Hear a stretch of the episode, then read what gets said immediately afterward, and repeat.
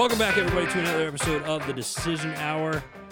I am your host, Adam Bird. Listen, get a pen and a piece of paper ready. You're going to want to take notes on this episode today. I got a uh, financial specialist. He's a private money lender, real estate investor, uh, member of the Bank on Yourself organization, and he is a fellow ho- podcast host of a show called Thinking Like a Bank. I'm going to try not to butcher his name, but you guys know me. All right, so without further ado, I'm going to bring on my friend, Sarry Ibrahim. Did I say that right? Hey, Adam. Yeah, thank you Thank you for having me on. Yeah, appreciate absolutely. It. And listen, man, I know you're a busy guy, and I, I really appreciate you taking time to, uh, to educate us today uh, on some of the things that you do. But before we get into that, tell the listeners a little bit about yourself. Yeah, thank you for that. So I'm from, as we talked about before recording, I'm from Chicago, Illinois. I have a company called Financial Asset Protection. So we do a lot of financial services for small business owners, real estate investors, full-time employees, a lot of like financial coaching, budgeting, counseling, whatever you need help with financially, we have uh, some sort of solution for that. And I guess our primary niche focus that we have is using the bank on yourself concept. I could definitely talk about more with uh, more on that later, but that's kind of our, our, our main focus. And really uh, my goal was just to be able to be a financial resource for people. I've been uh, in the financial services space for about eight years now, and I really enjoy it. It's definitely something that I, I it's exactly what I've been wanting to do my whole life, is help people solve financial problems, whether it's getting out of debt, whether it's finding money to invest, whether it's transitioning from their full-time job to start their own business, kind of any financial problems. And I've started to build a network too, because I think you can't be an expert at everything, right? Right. But I've built a network with accountants, lawyers, you know, I, and again, I'm not a legal professional or tax professional, so I can't give legal and tax advice, but right. I built a network of other professionals, and we've kind of helped clients integrate their solutions. So that way clients can get the legal, tax, investment advice, all those things within, within our network. I absolutely love that. I think networking is absolutely key, especially in today's world. Mm-hmm. And I really want to dig into this money, uh, this money stuff, being a financial specialist, uh, It, because you look at finances, I was horrible at it, horrible at, at managing money. I made a lot of mistakes in in my early twenties, as as I would assume a lot of yeah. people do. Uh, but now in my mid forties, uh, I look at life a little bit differently. I handle uh, finances a little bit differently, right? Um, what's what's one thing now that's kind of universal in the financial world that people should be looking at uh, with their finances? Yeah, definitely. So something universal I think people should be looking at is um, keeping track of their their financial financial situation, like how much debt they have, how much income they actually make, how much they actually spend, what assets they have, like their checking, savings, four oh one k. I think the like I I one of the first steps of working with clients is we go through a financial analysis meeting. And in that financial analysis meeting, we're going through their financial situation, like their assets, their debts. And I would say about eighty to ninety percent of the time, people have never done that before, like gone through all their assets, their debt, things like that, but really keeping track of it. So a lot of people out there don't know exactly how much they make, how much they spend, how much credit card debt they have, how much they have in their four oh one k. All in a, like if they wanted to, it would probably take some take some some time to put together all of the the websites, the portals, the statements, all that together. But a lot of people don't know, and they're going around with mental accounting. Mental accounting is where you're just, oh, you know, I make five thousand a month. You know, a couple of thousand goes away for taxes. I have my rent is you know fifteen hundred, and then whatever's left from there. So it's just kind of based off your memory and. Right. You know, being humans, our memory is not that good. It's not as good as we think it is. Horrible. So, so that, that's that's the reason why you look at credit cards. Like, oh wow, you know, I my credit card limit is five thousand, and it's I'm already at forty five hundred, and my checking account is actually much less, and right. my savings I took out. You know, you know, this this is a story for a lot of people. Something like seventy, something like uh, seventy to seventy five percent of Americans um, don't have a thousand dollars in a checking account. And can't go uh, like one pay period without having to take out more debt. Uh, like if they miss one paycheck, they'll have to tap into credit cards, borrow money. So it's a big deal. And it's not really an income problem. We live in the richest country in the world, obviously. A lot of people make a lot of money in the United States. It's just a massive spending problem. Let me ask you this. How much, how much should people be saving a month, or if you, let's use me as an example. I come yeah. to you and I say, listen, I want to start saving for retirement. Mm-hmm. Should have thought about that. Now I've, I've encouraged, uh, you know, I have a twenty year old, my, my son's in mm-hmm. college, and I told him, you know, there's certain rules that you need to f- abide by going yeah. through school. When you start getting paid, you need to take, you need to cut it in half, and then yeah. take that half and, and cut that in half. And you're only getting a quarter, and three quarters of it, you know, half of it's going to go to taxes, the other half is going to go to to uh, you know, a, a retirement or a life insurance policy or or, or or or something that you can invest in. Is that still the case? Is that good advice that people should be hearing now? And what kind of advice, or what would you say for somebody that's starting off? What should they be looking at in regards to saving, whether it's a savings account or some type of I R A or, or, or what? Yeah, Adam, that's a really good question. And you're absolutely right. Like you, you want to create like forced habits where it's almost out of your control. I, I work with a lot of, a lot of clients who are like real estate investors who have a lot of properties. I, they have a lot of good habits. Yeah. It's not so much that they were just like lucky with a lot of money. They, the, the things they do is really strategic. And I've noticed that they always are taking away their human control, their their human nature out of financial planning, because they don't go hand in hand, right? Like human nature is impulsive. We want to keep buying stuff. We want to keep spending. And as our income grows, surprisingly, our incre- our, our expenses also increase. So you want to create some sort of ways of taking away the control you have out of your own money, and such as having forced savings habits. Like Like you said, if your paycheck, if you, when you get your paycheck, take half of that and then a half of that, so twenty-five percent, and automatically gets deployed. It goes into a savings account. It goes into some sort of investment. It goes somewhere that you don't have readily uh, available access to it. Because if you consistently have access to your money, all your money, you're going to spend it, especially if it's tied to a checking account that's also tied to a debit card. Right. Um, you're going to consistently spend, you know, credit cards and, you know, plastic cards, debit cards, credit cards are the best invention for banks and financial institutions, because it makes it, and for companies as well, because it makes it much easier for people to spend money. There's no, you have the same plastic card, right, that you can keep reusing. Whereas before, when you carried cash, there was more of an element of like um, uh, being attached to it. Like you spent less of it because you had physical things that you were attached to.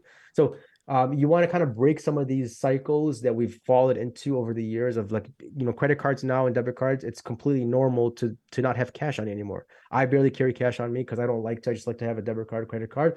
But also, you end up, statistically speaking, you end up spending a lot more money when you when you have that. So if you if you're constantly taking your income and deploying that right away, like, you know, even if it's like two hundred dollars goes into an E-Trade account, or two hundred dollars goes into some sort of cash account or somewhere else other than your checking account, I think that's a huge, huge uh, point.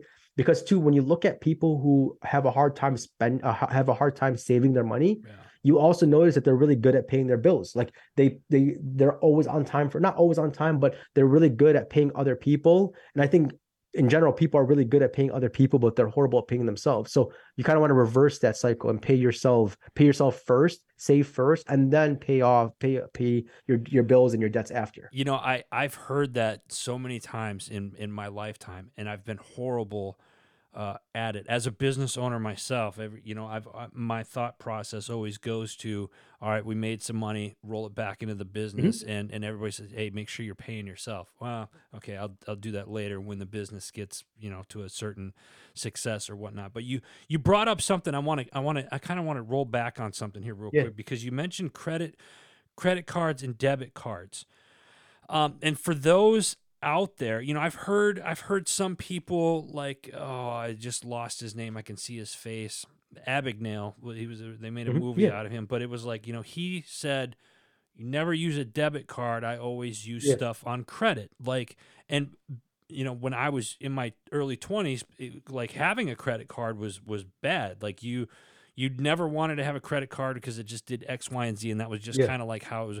And now it seems like the tables have, have shifted. So, can you explain the difference between a, a credit card versus a debit card? And and do you need both, or is, is one better than the other? Mm-hmm. Yeah, so a debit card is just like a, it's like writing a check, right? Like you have your checking account, When you use your debit card, it takes out of your checking account. It's the same thing as almost writing a virtual check, like instantly. Okay. That's what a debit card is. And then uh, a credit card is like taking out a loan. So like you buy something, you're taking out like a micro loan from a bank, and you're consistently taking out loans when you're using your credit card. Um, and I, I know who uh, Abagnale. Uh, Catch Me If You Can. The yeah, movie. yeah, yeah. Um, thank you. Uh, so he, t- I, I, I did see that video where he says he never uses a debit card. He always uses a credit card because he gets points back. He has fraud protection. And his money is always like growing in different places and not tapping into it. I get that. I get that idea very well, where it's like you're consistently borrowing money and then having your assets growing in different places. It, it takes away the risk from you. But at the same time, it goes into one huge risk of credit cards, and that's interest rates. Mm. So interest obviously is when you have to pay more money for borrowing something. And the the hopes for the credit card company is to get you to consistently use the credit card, because then you start building up habits over time. You start putting everything on your credit card. And then again, surprise, your credit cards now exceed your checking account balance. They exceed other things. And then you go, well, I'll just finance it. That's fine.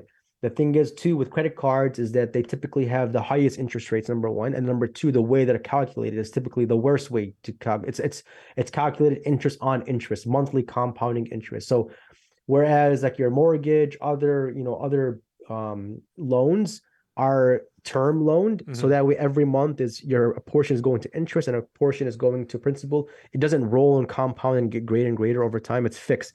Credit cards, on the other hand, do roll over month to month. So it's very simple for and very. It's very likely that when you do rack up a lot of credit card debt, and let's just say your minimum payment, like you racked up like five thousand dollars in credit card debt, your minimum payment now, let's just say, is five hundred dollars. It's very common where you pay five hundred dollars and next month your balance is, you know, forty-seven hundred. You're like, wait a minute, I just paid five hundred dollars right. last month. And then, and then the same thing happens. You pay five hundred dollars and next month. Right. So then right. you see this effect where it's like never ending. And this is the, this is what credit, unfortunately, this is what credit card companies want. Yeah. This is like the jackpot for them when you're not able to pay it off, because it's just like passive income for them rolling in every month. So if I, like, let's just say you were in that situation. Now, what do you do? Well, step number one is you completely stop using the card. Like you, Get, stop using that card completely. I wouldn't close it, because when you close an account, that's bad for your credit. So right. just stop using it. And then after that, you're going to have to come up with a way of paying off like maybe two or three times the minimum payment. So if it's five hundred dollars a month, you need to pay one thousand dollars, fifteen hundred dollars a month to actually see some substantial, um, to, to lower it more. So to answer your question, that's kind of the differences between debit cards and credit cards. Isn't it tr- like, yeah, and I'm glad you bring that up, especially with the credit cards and the interest rate, because yeah. I, I've seen, like, if you're, you, you use the example five thousand dollars, like if you're just paying the minimum on that, yeah. it takes forever to pay that five thousand dollars, and you're not paying, at the, by the time you pay it off, it wasn't, you paid three, four or five times more yeah, for sure. than, than the five thousand dollars when you could have just, uh, right there at the yeah. beginning, you know? Yeah. You know? Yeah, um, I want to I want to kind of change gears a little bit. Yeah, I want to talk about real estate and real estate investing. Yeah, like how hard is it for somebody to get into real estate, or somebody that's interested in, in like, oh, I've always I've always wanted to get into real estate investing, not really sure how, or or or what to do, or what would be a good thing to do. Can you kind of walk us through that process? Yep, yeah, absolutely. So. I would, my, the first step with real estate, I would differentiate the difference between um, general partner and a, a, a sorry, an active investor and a, a limited partner or passive investor. So if you go out right now, Adam, and you buy a property yourself, you're personally signing on the property, you're you're dealing with tenants, you're going to rent it out, you're dealing with tenants, you're dealing with contractors. That's an active real estate investment. You're actively engaged in the property and the, in the investment itself. You're responsible for the property, the loan wise, you know, that's an active investment. And I think that's what most people think about when they think of getting into real estate. They think of getting into active real estate, and that's fine. I know a lot of people who've made a lot of money doing that route. There's also something I think that's becoming definitely more popular nowadays, and that's uh, passive investing into real estate. This is where you're a limited partner in a real estate deal. You're passively investing. This is where you invest in somebody else's deal. Like you're essentially almost like the bank in that situation, or the investment company in that situation. You're investing okay. into a deal. The same way how when you buy stocks of a company, that's a, that's a passive investment you've made in that company. You're not sitting on the board of directors, you know, actively engaged in the company. You are a passive investor in that company. And the same is true in, in, in being a passive investor in real estate. You're buying shares of a fund or shares of a property or some, in some situations, interest, depending on what the, the position is. But I, I'm, I'm a lot of the podcasts I'm doing and our podcast, I'm encouraging people to check out being a passive investor in deals, because number one, uh, you don't have to do any work at all. You're just investing in the deal. Other people do the work. Number two, your investment is only capped at your, your risk is only capped at your investment. So that means if you invest like twenty thousand dollars, the maximum amount of money you can lose is twenty thousand dollars. Whereas if you're an active real estate investor and you invest like twenty thousand dollars into a property, right, the amount of money you can lose is technically unlimited, because you're personally signing on that home. There's people could sue you, contractors, you know, things like the, the, the, the amount of money is unlimited as far as how much you can lose when you're personally signing on at anything. Whereas when you're a passive investor, it's limited to the to your investment. Um, I, I want to say something on yeah. that real quick. I, I like you to use passive investor, because it's like, yeah. you, and there there are apps that are out there that that have like uh, yeah. where you can be like, I think uh, Fundrise is one of them. That I was just so I was just looking, just just just looking at the literally. That's why I kept looking down, is because I was, I was looking for it. I knew there. There was an app for it, and I I, I had pl- I've been playing around with that for like the last year, and it's it's kind of cool, because it's like yeah. you, you said, you don't have to worry about anything. You just throw, and it's like, you know, whether you throw ten dollars in or you throw ten thousand dollars in, you're you're part of this that's that's going, and it shows you a little graph. You get a monthly yeah. statement for for everything like that, and it and it's kind of honestly it's kind of cool. And it's really less of a headache. Like, you don't have to deal, like you said before, with the other type of investing where it's like, okay, I'm going to sign the contract. I'm going to do this. I'm going to deal with the contractors. I'm yeah, yeah. You know, so I, I think that's that's pretty cool uh, with that. With with the housing and the real estate investing and stuff like that, how are interest rates right now with people investing? Is it are they? Is it a buyer's market right now? Yeah, good question. So in real estate, as being like in residential, like for example, like buying a house to live in, unfortunately, it's probably the worst time right now to buy really? a house, because interest rates are high. That's one factor. Yeah. But then yeah. the other factor is limited inventory. And then people are still buying right now. Like, surprisingly, people are still out there. You know, I, I have um, some family members who are, who are trying to buy a house now, and they say still, they they go to a house to look at, and there's five or six other people. They're still getting outbid. This is in the Chicagoland area, which yeah. I'm sure is the same in other areas. So you still have the competition you had two years ago for buying houses, but now with much higher pricing and much less inventory.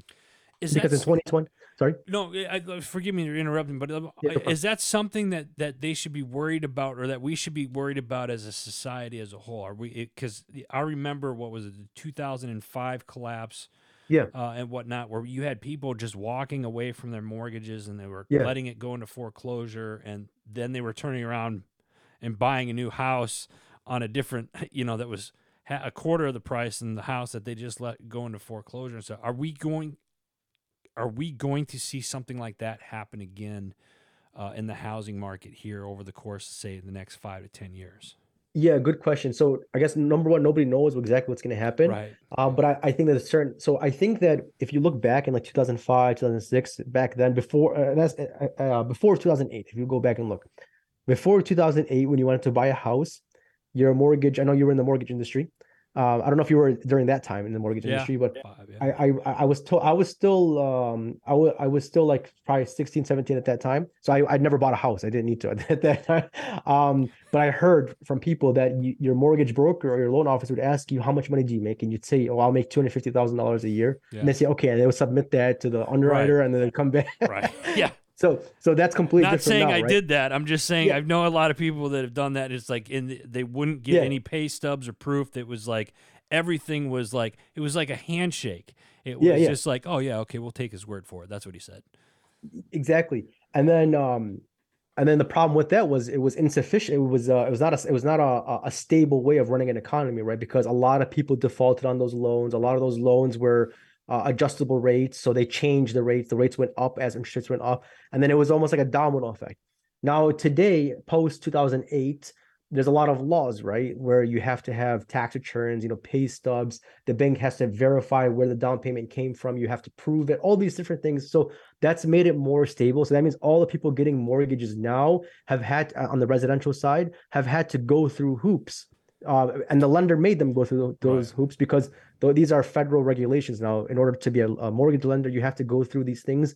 You can't just, you know, say, well, we don't want to go. We want to just write these loans. So, so that, so now that's created a lot of more stability. So that means people buying houses right now are legitimate buyers with legitimate income. But then it goes into the, the, the next argument. Well, if my W two income has been stable for the last five years, who's to say it's going to be stable for the next five years? And nobody knows that. Not even you know that, right? Right. So that could create some problems if the unemployment rate increases, because then people less, you know, um, people are going to be laid off. They're going to lose their jobs, which is going to be a loss of income, which is going to potentially lead to foreclosures. So that could potentially happen. But I think the fact that the laws and regulations were are in place now post two thousand eight create a lot more stability in, in the housing market. Now, I think there's going to be probably other crashes in other areas, like car notes, I know are, are unbelievable right now, as far as the amount of debt in cars, the amount of debt in student loans, the amount of debt in credit cards. I think that those types of debts are going to have probably more of an impact on the economy and people. Um, and I know that the stock market right now is probably one of the worst places to put your money just because of the volatility um, post, you know, twenty twenty, after twenty twenty. Uh, so I think that, but then here's the, the, the twist to it though. And that is, in multifamily housing right now, like from an investment standpoint, investing in multifamily housing, it's definitely up, and it's it's continued to increase, because as the demand for home buying is going up and as interest rates are going up, more and more people are renting because they have to live somewhere. Right. So that's increasing the rent costs, and that's providing higher rates of return for the investors. And now you can be a passive investor in those. You can passively invest into multifamily deals with as little as five thousand dollars you can invest. And then now you're a part owner of, of a market that's on the high, it's going up. The market is going up for multifamily housing. So just some things to think about, uh, but you can still make money in this horrible real estate market. Well, I was going to, I was going to ask, like you, you mentioned something about the stock market and how it, it's just a, it, it's such a crapshoot. Yeah. Uh, you know, when you, when you put your money into that, and they always say, They've always said, you know, back in back in my day, it was, you know, put your money in real estate, or buy land, or or, or put your money in real estate. Is is that what you're you're still seeing? Is that still like the best thing to do? Is I don't want to say, I don't want to say what's the the safest yeah. investment. Like you you know you you invest in like gold, precious metals, real estate, or put your money in the stock market. Out of those, where where would your money best be suited? Yeah, good question. So I think that that so th- that question would result in like, what where do I put my money? Like, what do I buy, or what asset do I buy, or where do I where does it go? But I think before that, there's another step before then. That okay. is like the financial planning step, like going through a situation where you're identifying your current financial situation, like what's what's currently happening right now in your life. And then what are your goals, like short-term and long-term goals, and then identifying the investment you want. So I think a lot of people would just jump right into the investment, like, you know, real estate is good or real estate is bad, stock market is good, stock market is bad. And then you want to just go right into that. But I think before that, you need to definitely um, identify where you're at financially and then where you want to go. So if your goal is long-term growth, you know, the next ten years, you you, you have a good job now, your business is doing really good, you have good income, and you're just looking for some place to park money, not really touch it for the next ten or fifteen years, I think real estate would be really good for that, because it is a long-term investment, especially the deals that I'm talking about, like passive deals. Yeah. They're typically long, they're typically f- greater than five-year holding period. So, but if your goal is to like um, increase your, um, I guess, dividend rate as far as short-term cash flow, real estate from a passive investment, there's probably other places that could do better for that.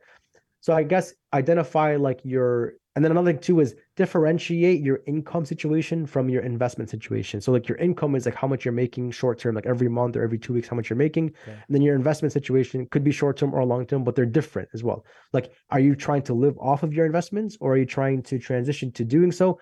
Really identifying your goals and working with a professional. I would typically want to work with like a financial advisor and somebody who is completely independent. So not like, an employee of a mutual fund or somebody like that, because they're they're they're most likely going to recommend a mutual fund or right. an index fund.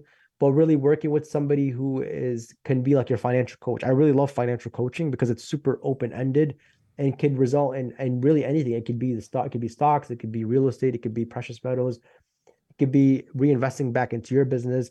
So to answer your question, Adam, I would go, I would, I would zoom in on your goals and your current financial situation and understand that, like, just because your neighbor bought, you know, Bitcoin two years ago or three years ago and then sold it a year later and made, you know, a million dollars doesn't necessarily mean that that's, that was a good financial strategy. I think that was more of just really good luck, yeah, to be transparent. Yeah.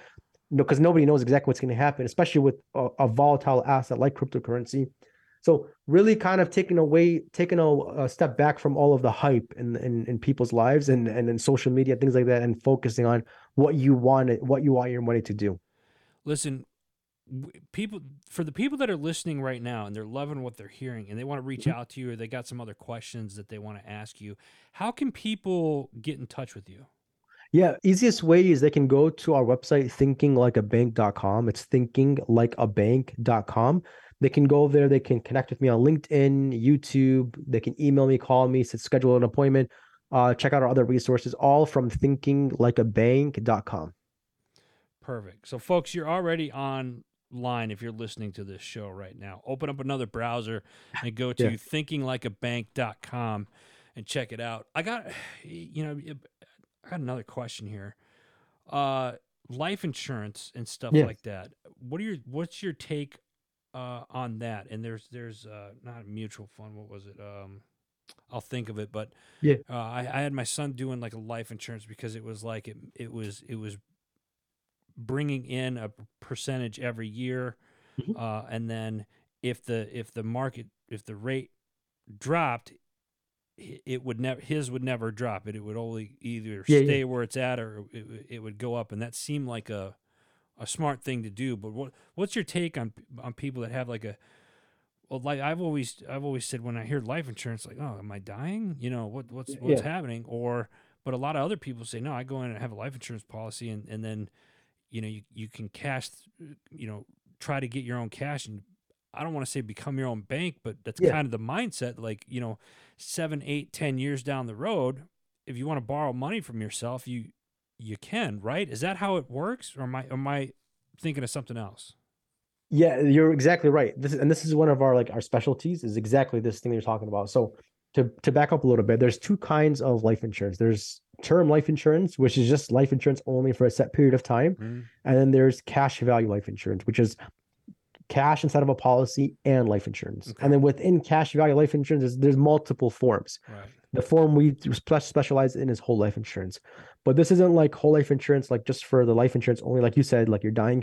It's for the cash purpose of it. So you're using this as almost like a savings account that grows. It has, it, there's an interest rate that grow that it grows by. You're able to borrow against the cash, put cash back in, and almost create like your own independent banking system simply because of the way the money grows inside the policy. It's it's completely different from other places. It's, in my opinion, it's the best place on earth to store cash is inside of a life insurance policy, because it's not subject to market risk. It's not subject to creditors. It's not subject to, um, and then with interest rates, back to interest rates. So when interest rates go up in um, in the economy, life insurance dividends typically increase. They're correlated with, with interest rates. So as interest rates go up, dividend rates from insurance companies also go up. Okay. And then when interest rates go down, yes, the dividend rates go down, but also the cost to borrow money from the life insurance company goes down. So on either spectrum, whether interest rates are low or high, it benefits you as the policy owner. So I definitely urge you, if you are a business owner or you're looking for a place to store cash predictably for the next ten or twenty years, look at definitely look at using whole life insurance. And our website talks about some of these strategies of using whole life insurance, but really focus on um your your goals, and then also not not just the title of something. Like, obviously saying whole life insurance is not a sexy term, it's not an appealing term, because it doesn't sound that appealing, um but don't focus on the title of it. Focus on the functions of it, what it could actually do, the tax benefits, the guaranteed growth, the ability to borrow in any market, the ability to have your own banking system. I think that that, that long-term will definitely help a lot of people financially. I love it. I love it. I got one more question for you, my friend. Yeah. You're on a show called The Decision Hour. Yeah. And we we make decisions uh, every day. Name a, name a time in your life where your feet were on the line and you had to make that decision. What was it, and what was the atmosphere like for you? Yeah, it was the decision of having to move on from a W two job to starting my own business. It was, I guess, um, very difficult to make, right? Because the job was very, I guess, set. It was very straightforward. It was almost, in, in a way, guaranteed income. And then continuing to be self-employed would be far more risky and very, it's entirely uncertain. Um, so there was a lot of uncertainty. But what I did was to kind of go through that decision, was identify the pros and cons of staying as W two or starting my own uh, starting my own business. And I the way and not just also identifying the pros and cons, but also really seeking like the truth behind things. Like, for example, a job. You we're saying right now that it's guaranteed income, but is it really guaranteed income? It's if anything, it's a it's a matter of concentration risk. Like if you know, if you look at, for example, banks, if a bank loaned money to only if they if a bank had, for example, a thousand dollars, that was all their money they had, and they loaned that money to one person, that bank would have very high concentration risk because their customer is in one hundred percent of their portfolio. Rather, if they had multiple customers, like ten or twenty customers, and each one had, you know, ten or one hundred dollars of, of investment worth, then they're diversifying their risk. They're they're reducing their concentration risk. And the same with insurance companies. If insurance companies only, they took their portfolio and only insured one house or one life or one car, that would be massive concentration risk. So they would diversify that by insuring multiple people. And the same is true with our income. If you have one income, one source of income, and that's one hundred percent of your income, that's major concentration risk for you. You need to diversify your income. And entrepreneurship is typically the best way to diversify your income, because once you have one business that's established, then you can get into other businesses. You also have no limits. You can invest in any business you want. And back to our previous conversation about the difference between being an active investor and passive investor, the same applies to businesses. So you don't always have to keep reinvesting back into your business.